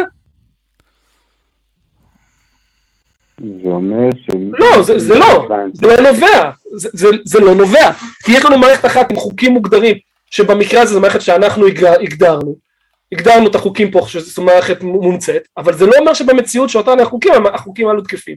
עכשיו, האם יש מערכת חיצונית? אולי, לא יודע. האם המונח מחוץ למציאות בכלל אומר משהו? לא יודע, לדעתי זה מונח חסר ערך, אני לא מבין מה זה אומר בכלל. זה כמו ש... אומרים, משהו לא יכול להיווצר מכלום, אני אומר לך, בעולם לא ראינו כלום כדי לדעת מה כלום מסוגל בכלל לבצע או לא לבצע, או איזשהו מאפיין לכלום, זה משהו הגיוני, זה הכל פה דברים שהם הרבה מעבר ליכולות שלנו לדעת, אז אין פה שום יכולת להגדיר חייב, necessity, זה נטו, אולי כן, אולי לא, לא יודעים. אוקיי, אני מקבל את זה, אני מקבל את זה, כן, אבל, אבל, התפיסה שלי מאוד, הרי יש מפץ גדול, נכון? מפץ גדול, כולם מאמינים, אני חושב שגם אנשים, גם אנשים מאמינים, מאמינים במפץ הגדול. בוא, אז כן, בוא, אם, אם לא נרחיב רגע מה זה המפץ הגדול, בוא תמשיך את, ה, את הקו כן, הזה. בוא, בוא נשמע. אז, אז יש מפץ גדול, יש אה, אה, חומרים קוסמיים שגרמו למפץ הגדול לקרות. יש אה, אחד ועוד אחד שקרה ויצר שתיים. אולי? התפיסה, על פי מחקרים מדעיים... לא, לא, אין שום מחקר מדעי של מה שאתה מתאר עכשיו, אין שום מחקר מדעי מה שאתה מתאר עכשיו. זהו, כאילו, אורי, אני... מה, יש מחקרים שמתחילים ש... המפץ הגדול זה פשוט הדרך, אני לא מבין בפיזיקה יותר מדי, כן? מהקצת שאני יודע, אני יודע שהידע שלנו של מה קורה ברגעים של המפץ הגדול, כן? הדעה. הרגע הזה שנקרא לו המפץ הגדול וההתרחבות, כן, של היקום, האינפליישן, זה מעבר לידע שלנו כיום. אני חושב שזה קצת לא קשור למה שאני אומר, כן, כי עזוב רגע את המפץ הגדול. אני, אני, מה שחשוב פה הרי זה שהאדם המאמין אומר, חייב להיות סיבה לכל דבר, והוא עושה פול סטופ באלוהים. הוא מייחד את אלוהים. למה? אני יכול לשאול למה. הוא אומר, אלוהים לא כפוף לחוקים של הדברים בתוך היקום. כן, אם ביקום לכל דבר צריך להיות סיבה, זה לא אומר שלאלוהים צריכה להיות סיבה, כן? זה לכן אני, אני יוצר באלוהים. ואני אומר לך שגם בלי אלוהים, אני לא חייב להאמין באלוהים כדי לומר, אוקיי, יש פול סטופ, וזה היקום עצמו. היקום עצמו, כן, משהו שעליו לא חלים החוקים של בתוך היקום, של אותם פריטים בתוך היקום, זה הפול סטופ שלי. כי גם על היקום עצמו, אנחנו לא יודעים איזה חוקים חלים, אם בכלל, אם אפשר לדבר על זה, כמו שאביב אמר. אתה מבין? אז ללכת ולקפוץ לאלוהים... תמשיך, תמשיך. אבל שתינו מסכימים בעצם שלפי איך שאנחנו חיים את המציאות היום. זאת אומרת, אני ואתה, אם היינו לא אנשים יותר מדי חכמים, פשוט אנשים שיודעים איך דברים עובדים, אנשים שמבינים בפיזיקה ודברים כאלה, היינו, היינו אה, טוענים לחשוב שלפי המציאות שלנו חייב להיות אה, יוצר לכל דבר. אתה, hey, אתה, אתה לא יוצר. ש, ש, שלא חייב להיות. למה יוצר? כאילו... דבר, לא בסך יוצר, סיבה. זאת אומרת שלכל דבר יש סיבה. אם היינו חוקרים עכשיו כמעט כל דבר סביבנו, מהנעל שלנו, כל, כל תנועה שקורית בעולם היינו מוצאים שיש לה סיבה. אתה מוצאים איתי? כן, אז, ו- ולכן, לכן מה שאני, אני ניסיתי להיות מאוד מדויק במה שאני אומר לך. אגב, אני איתך.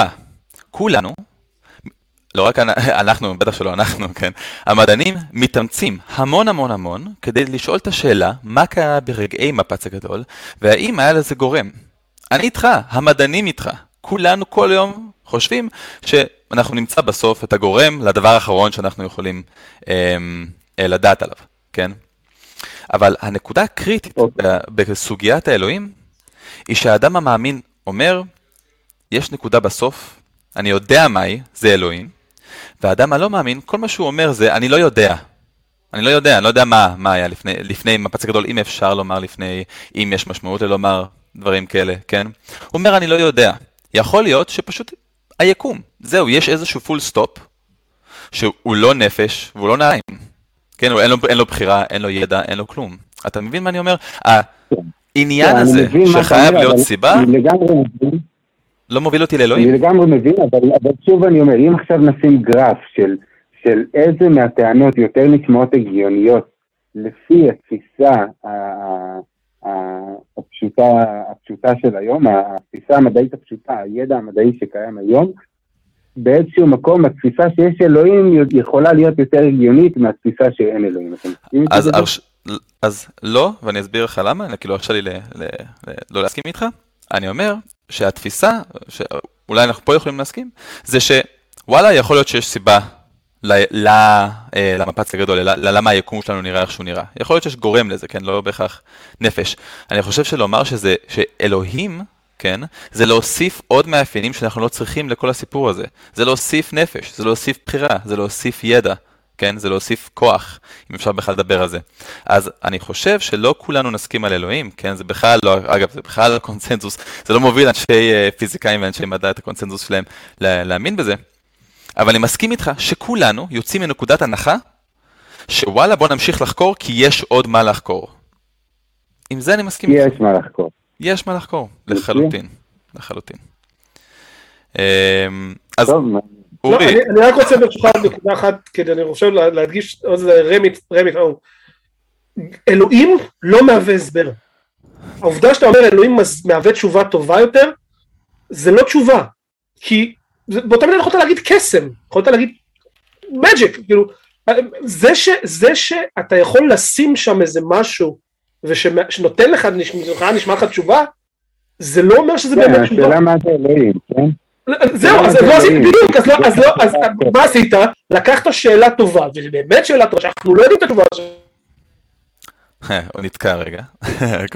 אני אגיד לך, בוא אני אוסיף על זה אם כבר הוספת, אז אני אגיד לך שאני גדלתי כדתי, והסיבה שבאמת שבחרתי שלא להאמין, כי באמת הבנתי שיש טיעון שהוא לא, שהוא יכול לפתור אותך מזה, אבל זאת אומרת שהוא יכול להגיד לך, התפיסה ההגיונית שהייתה לי עד עכשיו, כן, אז אני הסתמתי ככה חילכו אותי, אתה מבין מה אני אומר?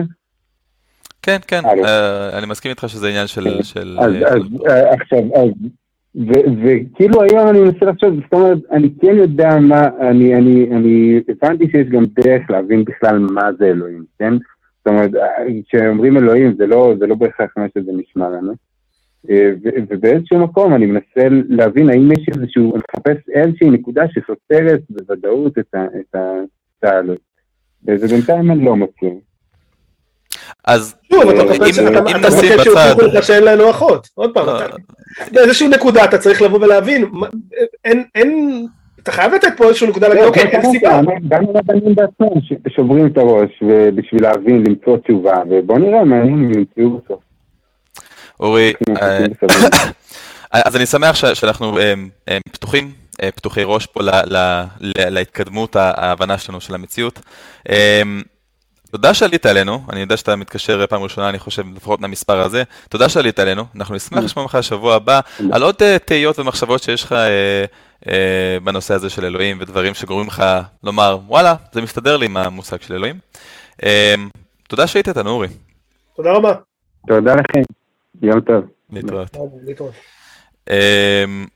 טוב, האמת שצריכה שיחה נחמדה עם, עם אורי, יש, יש מתקשרים כאלה, יש מתקשרים כאלה, יש גם מנחים כאלה, יש מנחים כאלה, אנחנו אה, מין מאוד מגוון, אה, אה, המין האנושי. אה, כמה תגובות ככה מהקהל, אה, פחות או יותר אותה תגובה, הבלופרינט אומר, יש או אין, מחוץ למציאות, זה רעיון חסר ערך עבורנו, הכלואים בתוכה. וגלעד פחטר אומר, אין דבר כזה מחוץ למציאות, כי אם אפשר לדבר על זה, אז זה במציאות. לא מסכים כל כך עם גלעד במה שהוא מדבר. וואלה, גלעד יכול לעלות. לא, סתם, לא, סתם, אני יכול לתת דוגמה קלה. יואו, גדול. האם ראית את אופטימוס פריים? לא, אופטימוס פריים לא קיים במציאות, אבל, אבל, אבל אנחנו יכולים לדבר עליו, למרות שהוא לא קיים במציאות. אבל זה, זה טיפה שונה, כי אנחנו מדברים על הרעיון של אופטימוס פריים ולא... בדיוק, על... בדיוק, בדיוק. לא, ואז... אז עקב, עקב, עקב העובדה שלנו, יכול שלנו לדבר על משהו, לא, היא לא קשורה לזה אם הוא קיים במציאות או לא, זה הכוונה שלי.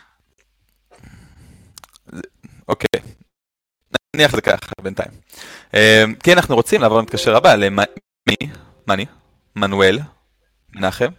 אני פה זורק משהו יקלה, מני, הוא לא מאמין, והוא רוצה לדבר איתנו על טיעון העד, בוא נראה את מני, שטל אומר שהוא חריף. יאללה. מני, מה נשמע? אתה בקו האתאיסטי עם בן ואביב. נשמע מצוין, זה מנחם בשם המלא, למקרה שתהית. אני, טוב, בסדר, מנחם. אני רציתי שזה יהיה מנואל, אבל בסדר, מנחם זה גם... לא, זה לא מני, זה מני.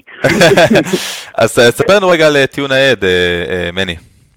זהו, אז אני רק רוצה רגע להגיד משהו לגבי אורי, שנניח שמחר יגלו אצלי איזו מחלה שלא יודעים להסביר, והרופאים יודעים שמשהו גורם לה, אבל הם לא יודעים למצוא מה זה.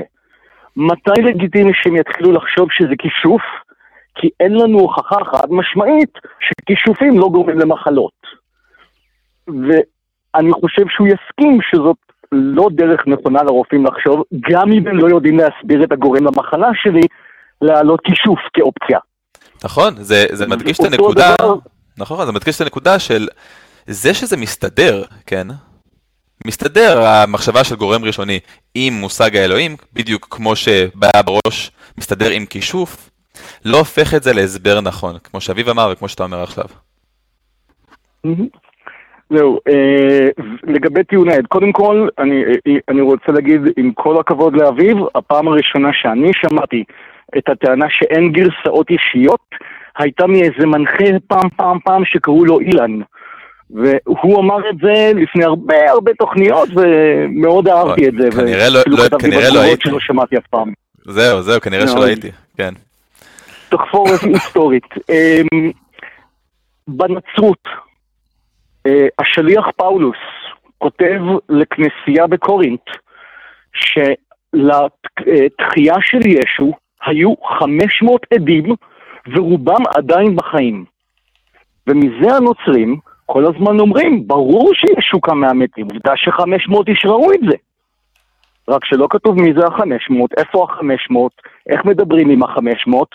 קורינט זה פחות או יותר יוון, לך תגיע משם לישראל לברר איפה ה-חמש מאות שלך, וזה בעצם מסתכם לתאמינו לי שהיו.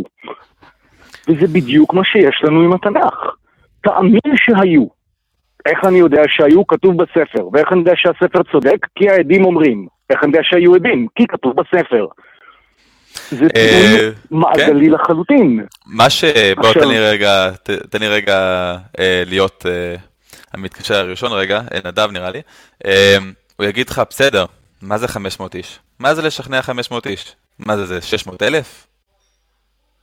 בואו נתחיל מזה שאנחנו לא יודעים אם היו חמש מאות, ואנחנו לא יודעים אם היו שש מאות אלף. עכשיו, לשכנע, בוא נלך פשוט.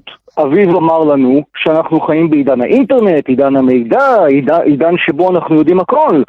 נו, אז יש וירוס קורונה, נכון? אין לנו כרגע מאות אלפי ואולי אפילו מיליונים של אנשים בעולם שלחלוטין מכחישים את קיומו של הווירוס הזה.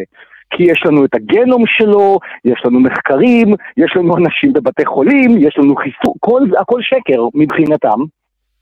והם משוכנעים בזה. והם השתכנעו בזה כי מישהו בפייסבוק סיפר להם סיפור. הם השתכנעו כי מישהו ביוטיוב עשה סרטון. והם החליטו להאמין לזה. או השתכנעו בזה, לא, לא, לא ניכנס עכשיו לשאלה אם אתה משתכנע או בוחר להאמין. אנחנו יודעים שזה לא נכון. אנחנו יודעים שיש וירוס. ועדיין יש לנו כמויות עצומות של אנשים שמשוכנעים שהכל שקר והמצאה וקונספירציה של בי גייטס ומנבו. נכון, ובוא ניקח את זה. עובדתית. נכון, בוא ניקח, בוא ניקח היום את הכלים שיש לנו לדעת שכל הדברים האלה, אם הם מה נכון ומה לא, שהיום אנחנו יש לנו יכולת הרבה יותר חזקה עם האינטרנט והכל, להיות יותר ביקורתיים, כן, לגבי הדברים האלה. בוא ניקח אלפי שנה אחורה, נלך לאנשים שגם ככה מאמינים, כן, באלילים ובכל מיני סיפורים כאלה ואחרים, ו... טיפה נחדד, טיפה נדייק, טיפה נייחד את העם היהודי על פני כל יתר הדברים שאנחנו יודעים. מאוד קל, כן, לדמיין ולהבין איך אנשים בקלות השתכנעו מהדברים האלה.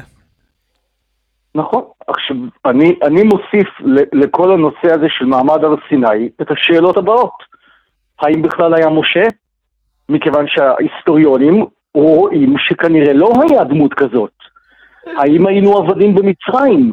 אין לזה ראיות בכלל, שהיינו שם ארבעים שנה במדבר, כשלוקח שבועיים להגיע ממצרים לכנען.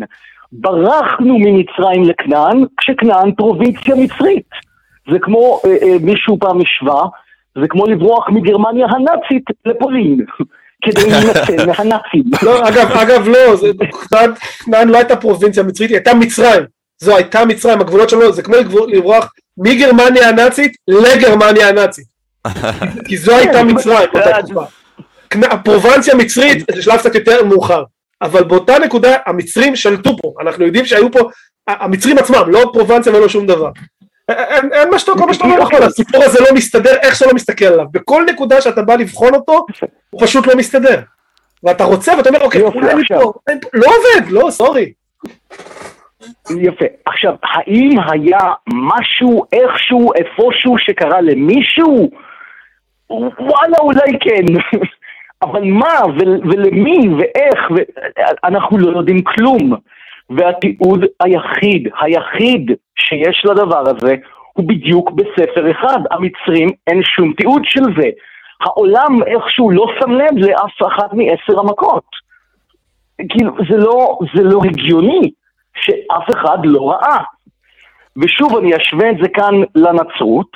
הנצרות מספרת שכשישו קם מהקבר, אז קמו המתים בכל העיר ירושלים, והלכו ברחובות מתים, ואף אחד לא ראה, ואף אחד לא כתב, אבל, ו- ונוצרים מאמינים שזה אמיתי, כי כתוב להם בספר שלהם.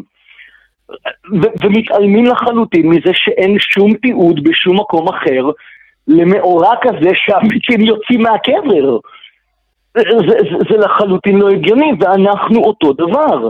יש לנו ספר וכתוב בו, אז מה אכפת לי שאף אחד אחר לא תיעד את זה? זה כל, כל החשיבה כאן היא, היא, היא, היא נטו איך להצדיק את הדבר הזה, כשמההתחלה לסיפור כולו אין טיפת בסיס. אני רק רוצה להוסיף ו... נקודה אחת, שככה לא דיברנו עליו לדעתי, אבל היא ראויה לציון. הסיפור עצמו, אנחנו השווינו אותו לדברים כמו שואה, רצח, דברים כאלה, הוא סיפור על טבעי במהותו. אנחנו מדברים פה על משהו שהוא על טבעי, משהו שהוא מעבר למציאות המוכרת שלנו. עצם כבר זה בזכות עצמו הופך את הסיפור לבעייתי. כלומר, גם אם היה לנו דברים קטנים, הם היו יכולים להוכיח אולי משהו בסיסי, אבל עדיין נשאר לנו פה עם ספק התחלתי עוד יותר גדול, מזה שהסיפור הזה הוא על טבעי בכלל, שמההתחלה של דברים...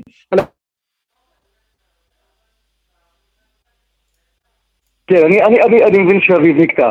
נעלם לנו אביב, כן. אז, אז, אז אני אמשיך אותו ואגיד שאכן היסטוריונים יגידו שכל דבר יותר סביר מנס. תמיד אירוע על טבעי היא הדבר הכי פחות סביר מבחינת מה באמת קרה שם. ועד היום לא ראינו אירוע על טבעי מתרחש, זה תמיד רק בספרים עתיקים. טוב, על זה הם יגידו לך שבגלל שזה סיפור כל כך מופרך וכל כך מופרז, זה דווקא זה לא הסבר טבעי, זה חייב להיות הסבר על טבעי, אבל אתה כבר נתת כמה נקודות נגד הטענה הזו. ולזה גם אביב אמר נכון, שאם אני מספר לך שיש לי למבורגיני ואתה אומר אני לא מאמין לך, אז אני אומר לך זאת למבורגיני מעופפת שיכולה לנסוע בזמן, ואז אתה אמור להאמין לי כי זה כבר נורא מופרך. נו, באמת. כן, כן. טיעון העד, שמענו אותו כבר כמה פעמים פה בתוכנית, הוא בעיניי אחד מהפחות משכנעים, באמת, כי מי שמבין בסיסית, פסיכולוגיה אנושית, הוא אחד מהפחות משכנעים. מי ששנייה מסתכל, כמו שאתה עשית בתחילת השיחה, על דתות אחרות והאמונות של אנשים, גם היום, כן, הדברים הזויים, כמו שכדור ארץ שטוח, או כל מיני דברים כאלו אחרים, זה בעיניי טיעון באמת לא חזק. אני חושב שהוא טיעון בסיסי, פונדמנטלי ליהדות, כי כמו שאביב אמר, זה המהות של היהדות. אם לא היה מעמד הר סיני, אין יהדות. יכול להיות שיש אלוהים, אבל אין יהדות. כן, ובגלל זה עשו בשום אופן לוותר אי פעם על מעמד הר סיני, וצריך להצדיק אותו, לא משנה כמה, כמה נגד המציאות זה יהיה. מה לעשות? ששוב, אני, ושוב, טוב, אני, רק, אני רק רוצה להדגיש עוד פעם, יש דברים שאנחנו מסכימים עליהם עם אתאיסטים, שאנחנו לא יודעים מתי זה קרה, אנחנו לא יודעים איפה, אנחנו לא בטוחים כמה אנשים היו שם, אנחנו לא בטוחים מי כתב את מתי, היו תגובות בצ'אטים וראינו שהן לא בהכרח מדויקות על הסיפור עצמו, ויש לנו רק אותו טונרטיב שבשום מקום לא מתיימר להיות עדות מקור ראשון, כלומר בשום מקום, שזה אגב עוד נקודה שצריך לזכור, היסטוריונים עתיקים של התקופות העתיקות כתבו במקור ראשון, הם כתבו אני, יוסף, יוסף פלביוס, אני פרעו, אני זה, אני עשיתי, זה אני שעשיתי, אני הייתי, אני עשיתי זה, הסיפור הזה לא מסופר בנקודת עד, הוא מסופר בנקודת מספר עלום שם צד שלישי, שיודע דברים שהוא לא יכול לדעת. הוא יכול להגיד לך מה אנשים חשבו, מה עבר עליהם בראש, מה הם הרגישו. הם יגידו שזה אלוהים, עזוב. אז, אבל, אבל האלוהים הוא לא זה שכתב את הטקסט, כי גם המאמינים הכי גדולים לא יגידו לך שאלוהים הוא זה שכתב את הטקסט בפועל. שהיה אדם שכתב ש... אותו, ואנחנו לא יודעים מי זה. אני אגיד לך ש... ש... נכון, בין... זה שאלוהים העביר למות שאתה יגיד. אוקיי, אבל איך אתה יכול להבדיל, איך, איך אני יכול להבדיל בין אדם שכתב מרחשי ליבו לבין אדם שאלוהים מכתיב לו, איך אני יכול לדעת? כן, מני, מה השאלה שלך? אלוהים התבלבל וחשב שהיו גמלים בארץ ישראל בתקופה שלא היו בגמלים? כי גם זה מופיע בספר שמות. ואנחנו יודעים שלא היו פה גמלים, והמחירים שנותנים שם הם מחירים נכונים, לתקופה שכן היו גמלים שהיא עוד איזה מאתיים שלוש מאות שנה אחרי שהסיפור היה אמור להתרחש. כן. אז כאילו אלוהים כנראה גם כתב את זה מהעתיד והתבלבל. אני בוודאות לא האדם הנכון לשאול אותו דבר הזה. כן, אתה יודע, לכל... כאילו apparent contradiction, כן, סתירה כביכול שיש בתנ"ך. יש לרבנים איזושהי תשובה, כן, לגבי אותם, לגבי הדגים, או לגבי הגמלים, או לגבי המפריס פרסה, מלגרה, לגבי הכל. מני, אנחנו... תשובה ללמה ישות כל יכולה תיצור מההתחלה ספר עם סתירות, עוד לא שמעתי. אז לא, מגידו לך שאין סתירות, אבל מני, תודה על השיחה, האמת שזה... תודה לכם. זה, זה חידד לנו כל מיני נקודות, ואני מקווה שזה חידד למאזינים. כוח נחמד לתוכנית. כן, בדיוק. אז תודה שהיית איתנו, ואני אשמח לראות אותך שוב. שבוע טוב. שבוע נהדר, מני. חברים, הגענו לסוף השיחה, התוכנית שלנו. עשר אפס אפס בדיוק, אבל עכשיו אני אוכל לכם קצת את הראש. לפני כן, אורי ידידנו העלה סקר בצ'אט ביוטיוב ושאל, האם הגיוני לצפות לצפות לראיות קונקרטיות ליציאת מצרים. מתוך חמש עשרה איש שהצביעו, שמונים ושבע אחוז אמרו כן, האירוע הזה לא שונה מכל אירוע, ו-שלושה עשר אחוז אמרו לא, זה אירוע שאכן קרה, אבל ראיות אין. על זה מדובר, פה הסף הראייתי, פה הסיפור הזה, אין מה לעשות. חברים, אני קורא לכם, להצטרף לקבוצת הפייסבוק שלנו, קבוצת הדיונים של הקו האתאיסטי, לעשות לייק בפייסבוק לעמוד, להירשם לערוץ פה ביוטיוב ולהצטרף אלינו לדיסקורד שבו אנחנו ממשיכים ודנים בדברים. אגב, לאחרונה הייתה שם מסיבת צפייה בדיסקורד בדבריה של רבנית, אם אני לא טועה, שאנשים נורא נהנו מהמסיבת צפייה הזו. אם אתם מבינים מה שאנחנו עושים, אני מזכיר לכם, אתם יכולים לתרום לנו בפייפל, בדרוב ובפטריון, אנחנו נשמח לכל תרומה אפילו קטנה, זה עוזר לנו להגיע לכמה שיותר מאמינים. אגב, יש מאמין היום שעלה עלינו, אני לא זוכר איזה אחד מהם, כי הוא הגיע דרך, ה... דרך המודעה שלנו בפייסבוק. דיברנו איתו בטלפון והוא בחר לעלות. אז אם תוכלו לתת כמה שתוכלו לתת, זה עוזר לנו מאוד, אנחנו נשמח לראות יותר ויותר ויותר מאמינים פה איתנו בקו. אביב, תודה שהיית איתי פה הערב, אני לא רוצה לגזול מזרחם יותר, נהניתי נורא. אביב, מילות סיכום? תודה רבה לך, בן, תודה רבה מאוד לכל מי שמתקשר וכל מי שקשה, אני חושב שהיינו נחמדים היום בסך הכל, אני לא חושב שאף אחד נפגע או נעלה וכולם היו נחמדים ועדיבים, ונשמח... מקווים שלו. מקווים שלו, וגם כן בשום מצב, לי לפחות אני מאמין שגם לבן לא הייתה כוונה לפגוע, ונשמח לעוד מתקשרים מסוג זה ולעוד מאמינים שיעלו וידברו איתנו. אז חברים, תודה רבה, שיהיה לכם לילה מצוין. להתראות.